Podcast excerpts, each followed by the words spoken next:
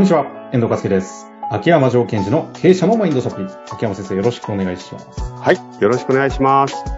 さあ、ということで、今週は2回目のね、実は出演になるんですけども、ゲストをお招きしてやっていきたいと思います。早速ご紹介させてください。一般財団法人日本的 M&A 推進財団の理事長、白川正義さんにお越しいただきました。白川さん、よろしくお願いします。よろしくお願いします。はい。よろしくお願いします。ありがとうございます。ということでね、一体なんでマインドと MA なんだって話はあるんですけども、できたいと思います。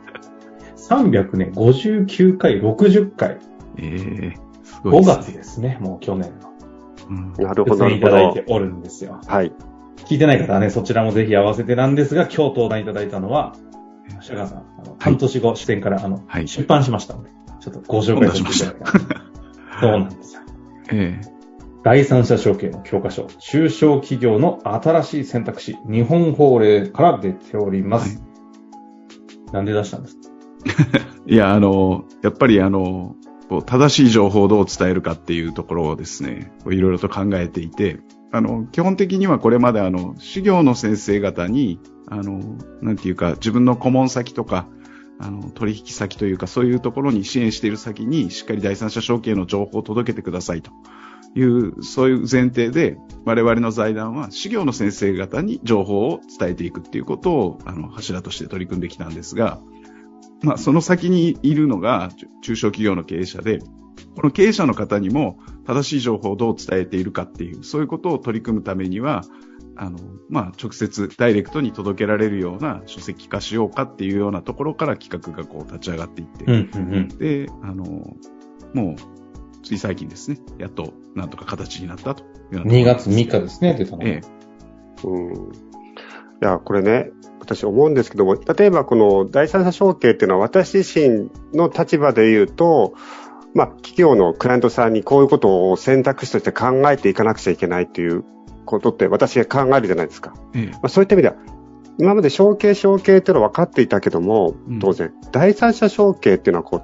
結構遠い世界っていうか、特殊な位置づけになっていたんですね。ええまあ、それが、あの、白川さんと出会ったり、えこういう事例を聞くと、うん。あ非常に、ここに書いてある通り、まさに新しい選択肢として考えなくちゃいけないんだなってことで、私自身も、あと私のクライアントさんも勉強したいなと思ってるところ。なるほど、なるほど。あとは、ポッドキャスト、この番組で言うと、その、実は、その、経営者じゃない方、リーダーの方もいっぱいいらっしゃるんですけどもね。ええ。やっぱり、今、その背景というか、日本というのはこういう状況になってるよとか、ええあとは、もしかすると、あなたの会社は承継は関係ないとしても、クライアントさんのげ、中ではこういうことが起きてるかもしれない。ええ。まあ、そういうことも含めて、ええ。今の日本の現状はどうなってるんだっていうこともええ。含めて、今日はね、えいろんなことをお話しできたらいいなっていうふうに思ってます。す。ええ。おっしゃる通りで、今、日本の中小企業の、特にあの、もう小さな会社になればなるほど、後継者のいない会社っていうのがもう7割ぐらい、あの、後継者がいないっていうふうに、あの、いないというか、後継者未定っていう表現を中小企業庁とかは使うんですけど、まあ、いないよっていう話になっていて、で、そういった会社は、じゃあ閉じるしか基本的には後継者がいないんだから、その、今の現社長がリタイアしちゃえば閉じるしかないっていう、そういう話に当然なるんですけど、そうじゃなくって続ける方法ってあるよっていう話ですよね。それがまあまさに第三者承継っていう選択肢なんですけど、で、サブタイトルで新しい選択肢って書いてるんですけど、今まあ、秋山さん、秋山さんの話聞きながら思ったんですけど、これ実はそんな新しいものでもなくって、うん日本には3万社あるあの、100年企業っていうのが3万社あるって言われていて、まあ、100年、200年、300年になってもそんな件数減らないんですけど、あの、世界にも、ね、的に見ても類例がないぐらい、あの、社歴の長い企業っていうのがあって、そういう会社っていうのは必ず当然、承継っていうのをもう一度ならず二度三度って繰り返してきて現在があるって、そういう会社がやってきたのが、まさにあの、なんていうか、王道こそ親族内承継っていうか、子供に継がしてこそって思ってる人は、なんとなく思い込みで多いのかもしれないんだけど、実はそういう社歴の長い会社って第三者承継って結構ちゃんとやってきてるんですよね、過去う見て。昔からそういうその日本人って、あ、言葉が違って、これ、昔の人は何て言ってたかというと、養子縁組って言ってたんですよね。第三者承継とか言わずに。はい。確かに養子縁組っていう言葉はね、私たち耳にしますもんね。ええそう。で、だから、あの、地域にとってとか社会にとって大事な事業、あの、事業をしているような、そういう、あの、組織、コミュニティ、まあ、会社ですよね、言えば。そういう会社はなくなったら困るわけだから、で、お子さんがいないとか、後継者がいないっていう場合には、よそからどういうふうにその優秀な人を連れてきて継いでもらうかっていうことをちゃんとやってきてるわけで、そういう会社をやっぱりこう今の日本見てもたくさんあるんだけど、これをじゃあどう残していきますかっていう時の選択肢として、この第三者承継っていうのがありますよと。まあ、象徴的な事例でこの帯にも使わせてもらったんですけどね、福岡のあの、かまぼこ屋さんの、はいはいはい、あの事例とかも織り交ぜてますけど、まさにね、これなんか。ジョーさん聞いたことあるんでしたっけ？林田さんのお話は。あ、もちろん聞いたことあります。あ、そうですか。はい。あのー、えっと、白川さんのポッドキャストに出演された時も聞いてるし。はい。元気のいいね。うん。女の子ですけど。いや、あの、これね、あの、ちょっと実際リスナーの皆さんにもこう、聞いていただきたいんですけど、まあ私の視点として、今までその、後継者がいないなっていうのをね、うん、私たちはどう見てるかっていうと、あ、大変だなと。きっと継ぐ人がいない。かわいそうだ。でもしょうがないよね。淘汰されちゃうんだからっていう視点だったんです。うん。なるほど。つまり、あの、同情はするけど関係ないと思ってたんです。なるほど。ところが今回のこの、例えばこの、えー、吉会のかまぼこ屋さんのように、うん、めちゃめちゃ関係あるんだなと思ったんですね。うん。あの、今回の、いろいろとね、一緒に勉強させていただくフォーラムの中で、添加物っていうものが今食事ってどうなってますかってお話を聞いて、うん、そうすると、このかまぼこ屋さんはもう無添加じゃないですか。うん。完全無添加なんですよ。そうですよね。完全無添加というものをもう、この会社さんがなくなっちゃうと、私たちは食することができないっていう話になってくるじゃないですか。ええ。で、ここまで分かってくると、ようやく、あれちょっと待てよと。ええ、今、その、潰しちゃいけない会社さんが潰れちゃうということは、うん、私たちの生活にダイレクトに、まさにダイレクトに影響があるっていうのが、ようやく分かってきたというかね。なるほど、なるほど。だから、こういう会社さんっていうのは、第三者承継をしてまでも、残さないと、私たちが、まあ、なんだろう、大変な、大変な目に遭っちゃうっていうか。いやいや、すごいいいテーマを。おっしゃる通り。ええあのこ、僕のはも僕もいろんなお手伝いしている中で、あの、よく、まあ、白川さんその第三者承継一生懸命取り組んでますけど、うちはおかげさまで後継者いますっていう、それは社長良かったですねっていう、まさにその3割しか後継者がいる会社ないわけですから、逆に言うと、あの、本当に社長良かったですね、お子さんがそういうふうに継いでくれてっていう話なんですが、ただ、一点目を向けると、今、秋山さんが言ったみたいに、その自分たちの食卓の話もそうだし、そもそも事業をやっている仕入れ先であるとか、あの、まあ、納品先であるとか、そういったところの企業に後継者がいるのかいないのかっていうような話になってくると、まさにこうサプライチェーン上がそこでね、あの、取引が断絶してしまう危機とかがあって、もう本当に無関係ではないっていう問題なんですよね。うちは大丈夫だけど、ええ、自分の取引先とか仕入れ先がなくなっちゃったらどうすればいいんだってことですか、そうなんです、そうなんです。で、それを、まあ当然転注したら同じような会社がありますっていうかもしれないんですけど、それがまた遠くになるとか、そうすると物流コストが今までよりかかってしまうとか、いろんな問題がその波及効果としては考えられるわけで、やっぱりその会社がどう残るかっていうのは、やっぱりすごい影響がある話なんですよね。あ、ちょっと今、一つ私事例を思い出したので紹介させていただいていいですか？まさに、私のクライアントさんがある特殊なトロを仕入れてお仕事をしている会社があったと。うん、その特殊なトロを扱っているのが日本で3社しかない。うん、でその1社さんが続けられなくて辞めちゃったんですって。なるほど。うん、そうしたら2社さんが、あの、その、他の会社さんもその2社を取りに行くわけですよ。うんうん、でそこで需要が高まった。なおかつ、海外からその原材料なかなか仕入れられないということで、コストが2倍になっちゃったんですって。あこれも、その承継、その会社さんが継続して入れてくれたら、うん、自分たちの材料のコストが跳ね上がらなかったのにって、うん、まさにおっしゃってました。いやいや、もう本当に、多分そういう事例ってこれからたくさん出てくるんですよね。だって、なんせ7割後継者がいないんですから、これ、驚異的な数字ですよ。冷静に考えたら。えーなので、ここをどう残していくかって、本当にその身近な問題で、例えばまあ、あの、これもね、事例としてありますけど、その、会社の中で会社をじゃあ、引き継ぐ側に回ろうってなった時に、どんな会社を引き継ぐのかっていう話をしていたら、社員さんがね、それこそ今の話で、あの、いや、社長、あの、この取引先って実は後継者いないんですって、日頃やり取りしてるのは、社長じゃなくて現場の社員さんじゃないですか。そうすると、社長気づいてなくても、社員さんがその取引先に後継者いるいないって知ってたりするケースが当然あって、そそういう情報を上げてもらって、上げてもらったら、改めて、あれ？うちの会社の周りって結構後継者いない会社いるんだっていうことに気づかされるとか、だから、俺はサラリーマンで経営者に、経営に関与してないから関係ないではないっていうことが、やっぱりそういう目でぜひ見てほしいなっていうのと、それから逆にね、これからあのいろんな意味で起業するとかいうことを考えたときにも、まさにその、これだけ後継者が林田さんじゃないですけど、こういう会社を引き継ぎたいなっていう会社を、やっぱりこう、あの自分で01を立ち上げるのも当然素晴らしいことなんですけど、引き継ぐっていう選択肢もぜひそういう意味では考えてもらいたいなっていう気もやっぱりしますよね。うーん。そうするとこう、自分が起業しようときに一からだってまず、まず思うじゃないですか。うん。そうじゃなくて、そええ、そこにあるその会社さんを引き継ごうと。ええへそれもすごいじゅあのいい選択肢の一つ、選択肢の一つですよね、あくまで。選択肢ってあるかないかがまず重要だと、気づいてるか気づいてないかが重要じゃないですか。うそうするそうしないと当然ですけど、選択のしようがないわけで、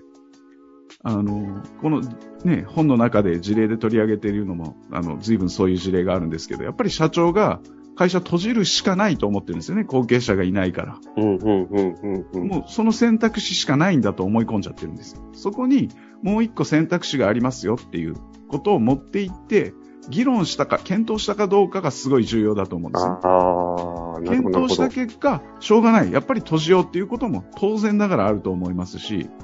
それは悪い、いい悪いの話じゃないんだと思うんですよ。そうか、そうか。知ってほしいですね、すごく。その、第三者承継っていう選択肢私のこう、まあ、選択肢っていうのは私的な世界で言うと、問いが、問いを立ててないってことなんですね。なるほど。問いを立ててない。多分、要するに、えっ、と、うちは後継者がいないから、うん、うん、そうすると、どうやって生産していくかっていう問いしか立てられないじゃないですか。なるほど、なるほど。ええ。そうじゃなくて、第三承継っていう選択肢があるならば、それってできるんだろうかとか、どういう情報があると、そのことが分かっていくんだろうかとか、誰に聞けばいいんだ、誰に教わればいいんだっていう、こう問いがこう広がる感じがすごいしましたね。なるほど、なるほど。いや、もうその通りだと思います。そのことを考えられる状況を作るか作らないかは、これからのまあ、10年後、20年後の日本にとって、すごい重要なんだと思うんですよ。これでも新しい選択肢を、その、大人たちという言い方でいいのかわかんないですけど、大人たちが知ってないと動けないですよね。林田さんの件も、白川さんたちがこのプラットフォーム敷いて活動してたので、うん、第三者承継って選択肢、この、あるのこの会社っていうのできっかけで縁が繋がって起きたじゃないですか。僕のすごい仲いいところにも、あの、100、それこそ100 140年かな？蕎麦屋さん。ええー、続くところが人口5000、4000人ぐらいしかいないところなんですけど、うん、そこの大、まさに M&A 推進財団がやっているような活動を地でやっちゃった方がいて、それが地元の地域にすごい思いを持っている人が、ここの蕎麦屋さん残したいよねって言って、苦肉の策考えたのが自分の息子に継がせるってやり方したんですよ。あれって結局そ、その地域では白川さんみたいな人がたまたまいたんで、うん、残って、で、この方、北海道なんですけど、北海道のテレビ局で、かまぼこ屋的に大注目今浴びてる、えー、こういう事例が起きるのって、やっぱりその、大人たちがこういうことを、きっかけでいいから渡してあげることをしないと、繋がっていかないですよね、バトンが。そうなんですよね。でももう一個、その、今の前提がこうお話になっていって、第三者承継っていう選択肢があるんだっていうことがこう、まあ、さっきのかまぼこ屋さんもそうだし、その遠藤さんのそのお蕎麦屋さんの話もそうだし、多分今マスメディアって割とそういうことをたくさん取り上げていて、あの目にする機会が増えてくると、あ第三者承継っていう選択肢もあるんだねってなった時に、まさにさっき秋山さん言ってくれたみたいに、じゃあこれ誰に相談するのっていうところが、次のステップですごく重要になるんですよね。で、残念ながらここが今大問題で、あの、第三者承継支援っていうことに関しては、資格とか業法とかが一切ないので、本当に変なプレイヤーがたくさんいるんですよ、その、あの、うちの会社にもお宅の会社売りませんかっていう手紙が来るような、そういうことをですね、平気でやってしまうような、で、別に失敗しようが取り締まられることはないわけですし、うーん。で、失敗した人たちって、あんまりこう、失敗したって広く、あの、成功した話はたくさんマスコミに出てくるんですけど、失敗事例はね、ルフされないですもんね。なので、そういう意味でやっぱりこう、一人一人が第三者承継っていうことに対して、あの、深くなくていいので、ある程度こう、浅い、あの、支援者を選ぶとか、どういうふうに進んでいくんだとか、ポイントはどこなんだぐらいの知識は持っておいてほしいなっていうのが、今回本を出した、それこそ意図としてもあるんですよね。えーあちなみにあの、えっと、リスナーの方で先ほどから林田さんというお名前が出てきて、まあ、前回ね、白川さんがお出になった時、その話も出てきましたが、改めてと初めて聞く方もいらっしゃるので、ちょっと簡単に林田さんのことをちょっとええ教えていただいてもいいですか？すいません、その役、僕の役でしたね。はい、お願いしますありがとうご。ざいます。えっ、と、えっ、とですね、か、彼女は、えっ、と、福岡にいて、大学生の頃からちょっと縁があって、僕といろいろとこう、第三者承継っていう今の現状の、あの、後継者未定問題っていうのをどう解決していくかっていうことを、あの、大学生の頃から取り組んでた子だったんですね。で、その中で、彼女が、えっ、と、一緒に僕が特にあのメインのテーマにしたのが、創業130年、後継者がいなくって、もうまさに閉じようとしているかまぼこ屋さんだったんですよ。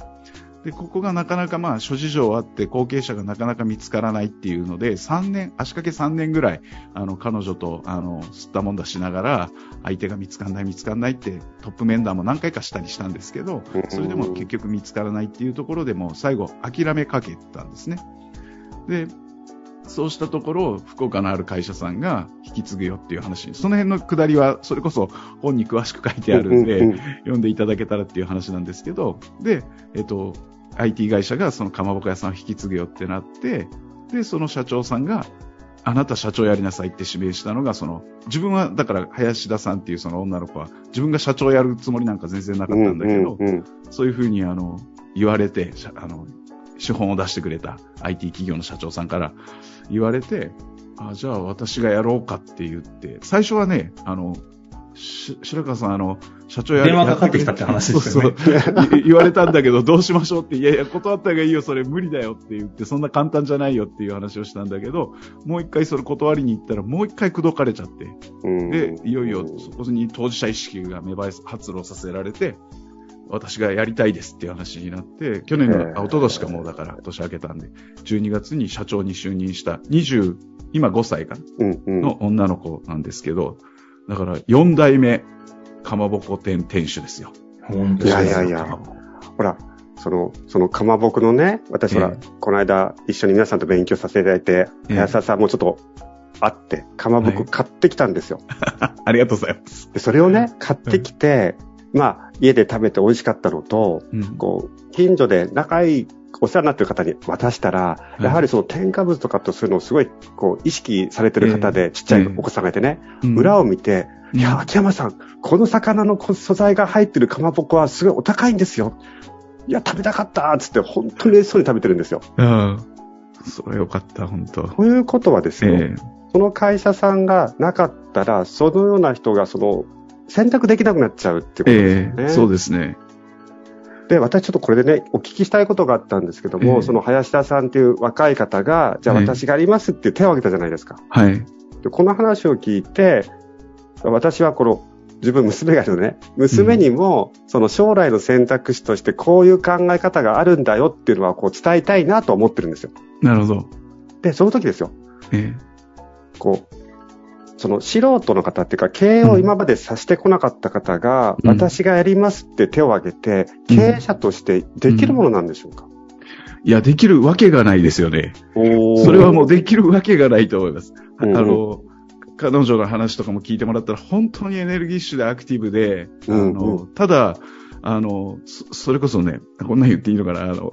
あんまり言っちゃいけないか。でもあの、この前あの、財務状況ちょっとどうなってるのっていう話を僕も会計事務所だから彼女とやり取りして、あの、いやいや、利益がこうでって、あ、そうか、じゃあ減価償却はどうなってるのって、減価償却って何ですかっていうね。まあまあでも、そこは、やっぱりその、えっ、と、吉貝さんがある意味ついてるわけですしね、三代目の会長が。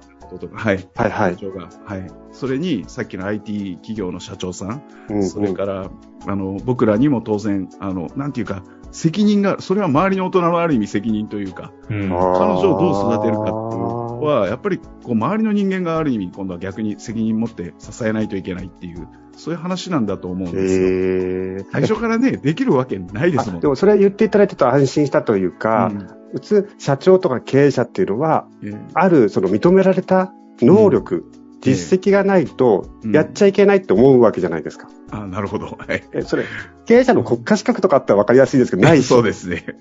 でもそこで手を挙げることによって、えええっと、要するに、まあ、簡単な意味じゃないんですけども、うん。えっと、強い気持ちがあることによって、うん周りの方が支えてくれて成立していくということなんでしょうか。いや、そうだと思いますし、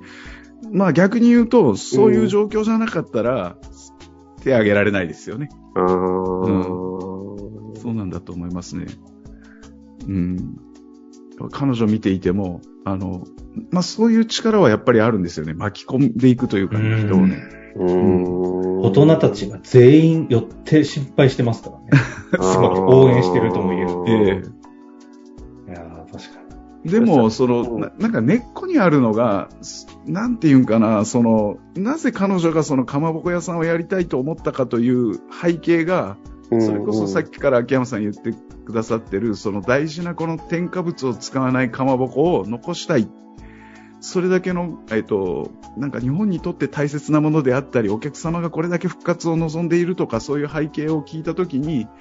それを自分がやりたいと思ったっていう、その純粋さがすごいやっぱりこう周りの人を引きつけるんじゃないかとは思いますよね。計算がないっていうか逆に、そこにですね。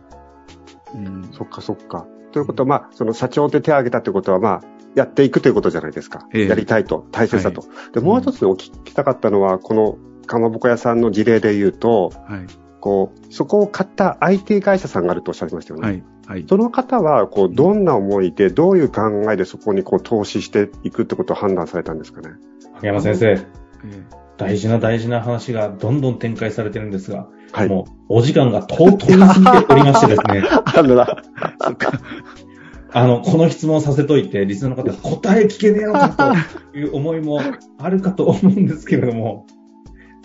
ちょっとだけいいですか、じゃあ。あのですね、はいい、や、それ本当に、本当に割と詳しく本の中に書いたんですよ。へーあの、うんあの、なぜ IT 企業がっていうのは割と意外性があるポイントですし、これうん、買い手企業がどういうふうにその小規模 M&A を考えるべきかっていう、うんあの、うんうん最初からかまぼこ屋さん買う気なんかさらさらなかったんですよ、この IT 企業。はいはいはいそ。れが一緒に支援して、どういう会社を M&A するかっていうことを考えていったときに、戦略の中に、その、かまぼこ屋さんっていうのが、あ、具体的にかまぼこ屋さんって出てきたわけじゃないですけど、うんうんうん。老舗で職人的なものを今の現代のこの技術で置き換えたときに、さらに成長発展させられる事業とか、そういうふうなところから絞り込んでいって、まさにその段階で後継者を探していた吉貝さんっていうところがそのターゲットの枠の中に入っていって、で、具体的に検討が始まっていくっていう流れなんですけど、うん。そういう、ここから先のね、具体的な話は、書籍の方でぜひ皆様読んでいただけたら。そういうことも書いてあるってことですね、ここに。書い書いてます、えー、まだ私読ま読んでないんですけども。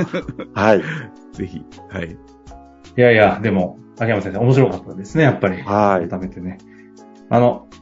白川さん自身も書籍だけじゃなくて、あの、10分で M&A 戦略番組やってますので、あの、M&A 戦略と第三者証券とかって言ってますけど、あの、縄文時代の話したり、全くね、関係のない教養的な話もありますんでね。ぜひ、お聞きいただけたら、秋山先生の番組と合わせて聞くと、非常に学び深くなって、おすすめでございます。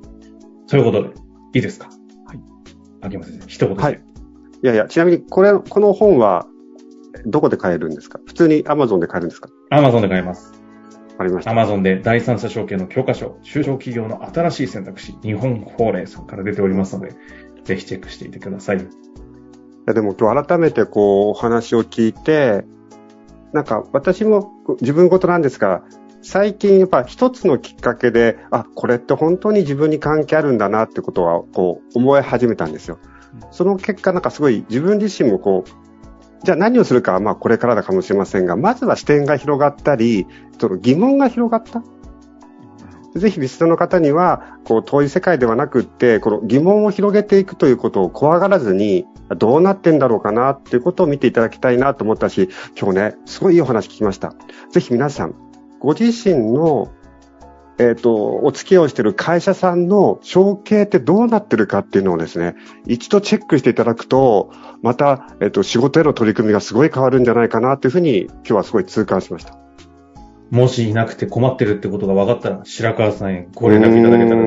いうところですかね。そうですね。ということで、時間まだまだね、お話いろいろ伺いたかったんですが、今日のところ終わりたいと思います。またぜひ遊びに来てください。秋山先生、白川さん、ありがとうございました。ありがとうございました。本日の番組はいかがでしたか？番組では、秋山城賢治への質問を受け付けております。ウェブ検索で、秋山城と入力し、検索結果に出てくるオフィシャルウェブサイトにアクセス。その中のポッドキャストのバナーから質問フォームにご入力ください。また、オフィシャルウェブサイトでは無料メルマガも配信中です。ぜひ遊びに来てくださいね。